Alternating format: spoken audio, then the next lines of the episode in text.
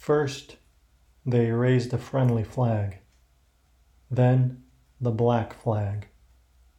Finally, if needed, they flew the bloody flag till the job was done.